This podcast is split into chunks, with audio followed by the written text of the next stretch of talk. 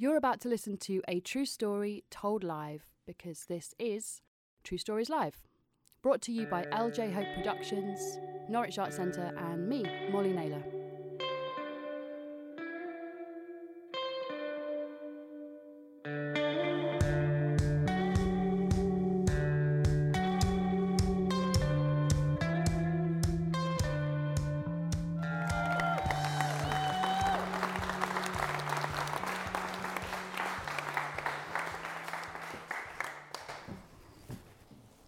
Right, hi everybody.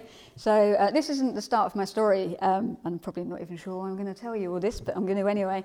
So it's a bit of a, an emotional one for me tonight because um, I am currently undertaking a gender transition too, and I have just been given the okay to start testosterone therapy. So. What that essentially means is that this is potentially the last time I will tell a story sounding like I do now. So it's kind of sort of my goodbye to my my female voice tonight. So uh, so yes, there we go. Anyway, um, so I always like to give everything a title. This one is called uh, Losing Jane. So I need to go back to the Boxing Day that we've just had, and it's it's kind of late, and I'm in bed. Um, just watching rubbish on my phone, eating too much, and I suddenly get a message through. Now, you know, sometimes when you get those messages where it's either from somebody or it's just, you know, a funny time, but it kind of unsettles you. Well, this was one of those. It was from um, my friend's sister. And all it said was, Has anybody spoken to you about Jane? Now, I met Jane when I was 12. Her dad owned a newsagent's, and I got a paper round there. And uh, she was a couple of years older than me, but we kind of hit it off anyway. And as we got older, I worked in the shop more, and we pretty much saw each other every single day. We bonded over the fact that our job was really crap and customers were really annoying. We got drunk at work all the time. Um, I remember one memory of us sitting in the stockroom, gargling the carpenters and trying to guess which one it was that we were that we were actually gargling. Um, and yeah, you know, we used to we used to go out of a night time, or we'd sit up till like two, three o'clock in the morning, drinking lots, smoking lots, listening to Hazel O'Connor's "Will You," um, just like on repeat, just kind of talking about everything. And we just had one of them kind of really solid friendships. So over the years, we kind of saw each other through, you know, lots of different situations. And um, Jane wasn't the best at picking men, okay? And the last relationship she kind of had while she lived in Clacton was, you know, she never really told me just how abusive it was, but I know he was really, really controlling. So about three years ago, she said to me, I, can't, I can't handle this anymore. I am going to leave him. I'm going to move to Peterborough to be with my family. And, you know, I was really sad because I was losing this friend that I've, you know, I've had for like over 25 years, you know, and although she wouldn't be that far, I still wasn't going to see her every day. But I was also you know, relieved that she was getting away from, from this guy. So she, she moved and um, she kind of started her life afresh. She lost six stone, she gave up smoking, she met a new man, she got a grandchild. And, and Jane was really happy and that was really great. Now, I'd heard a few things that Jane wasn't very well. I'd heard um, somebody mention rheumatoid arthritis, something to do with breathing problems. But that was it really. Me and her never really spoke about it. And then I got this message. So it turns out that Jane was a lot sicker than anybody knew, and that Jane had basically days to live. Um, the family had kept it just within themselves. Jane hadn't wanted anybody to know. And um, she had actually had to be resuscitated uh, October just gone but they managed to kind of get her back from that. But then she signed a do not resuscitate.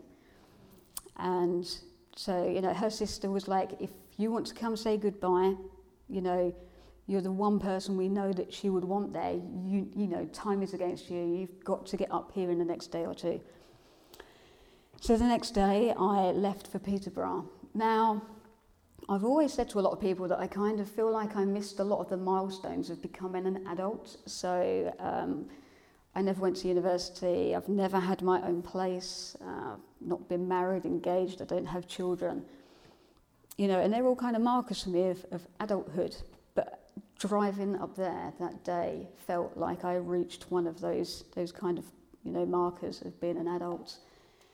Now, her sister had warned me that, you know, Jane was on a massive concoction of drugs, so she, you know, she probably wouldn't know who I was. There was a lot of wires and everything.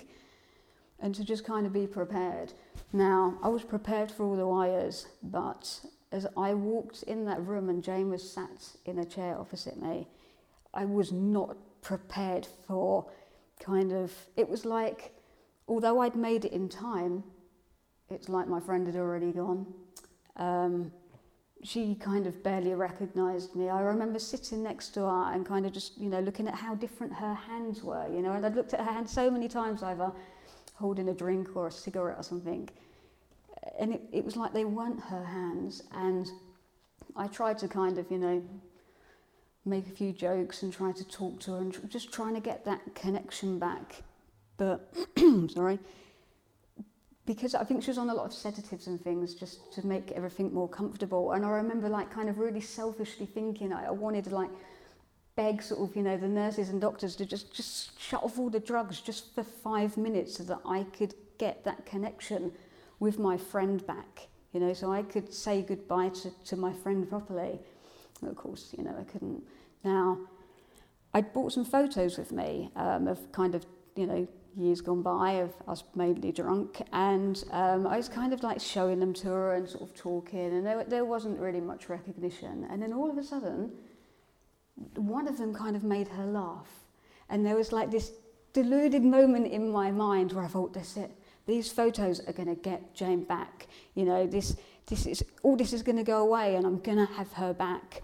And she reached out her hand and I remember passing the photos to her and just I, I just can't get this vision out of my head but as I put them in her hands they just like slipped through her fingers onto the floor.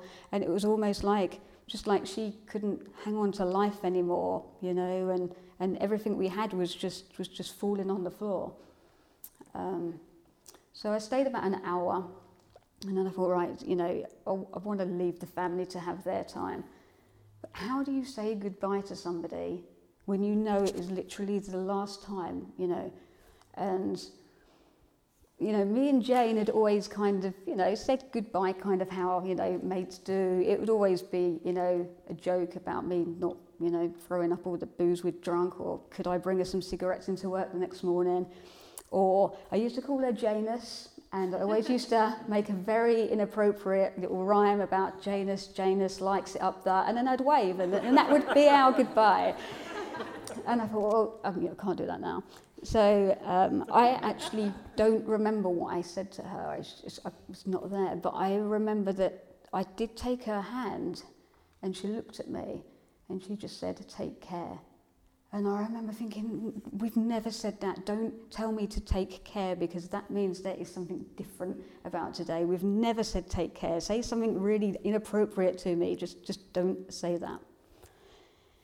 So anyway, I left, I went home. I didn't really talk to anybody about it. And then um, I got a message on New Year's Day to say that Jane had um, lost her battle and had passed away um, in the hour, early hours of New Year's Day. And this, this kind of next bit, it kind of all came from me, but it was like I almost felt like I couldn't really go on about it to people. I've, I've got a lot of friends who have lost very close family members or they've got very close family members that are unwell. And I almost felt like there was this kind of hierarchy of loss. And because Jane was a friend and not like a blood relative, that I almost just had to kind of suck it up and just deal with it by myself. So I just didn't talk about it and I just put it, you know, far, far away and just, just got on with things. Uh, my OCD got really, really bad. I uh, put on like 10 pounds in two weeks through just, just comfort eating. And then I was just really angry just at everybody. And I'm, I'm not an angry person. And I, I kind of thought, what is, what is going on? Why am I so, you know, short-tempered? and it was then that I realised that I hadn't really allowed myself to, to grieve for the loss of this, this friend of nearly 30 years it had been because I felt like I couldn't. And I, I think, you know, over the past couple of months, I've kind of come to terms with, you know, just how much I lost and that it isn't, uh, for me anyway, it's not, you know, what what brings us together because of our DNA or our genetics and stuff. It's, it's what's in here that brings us together.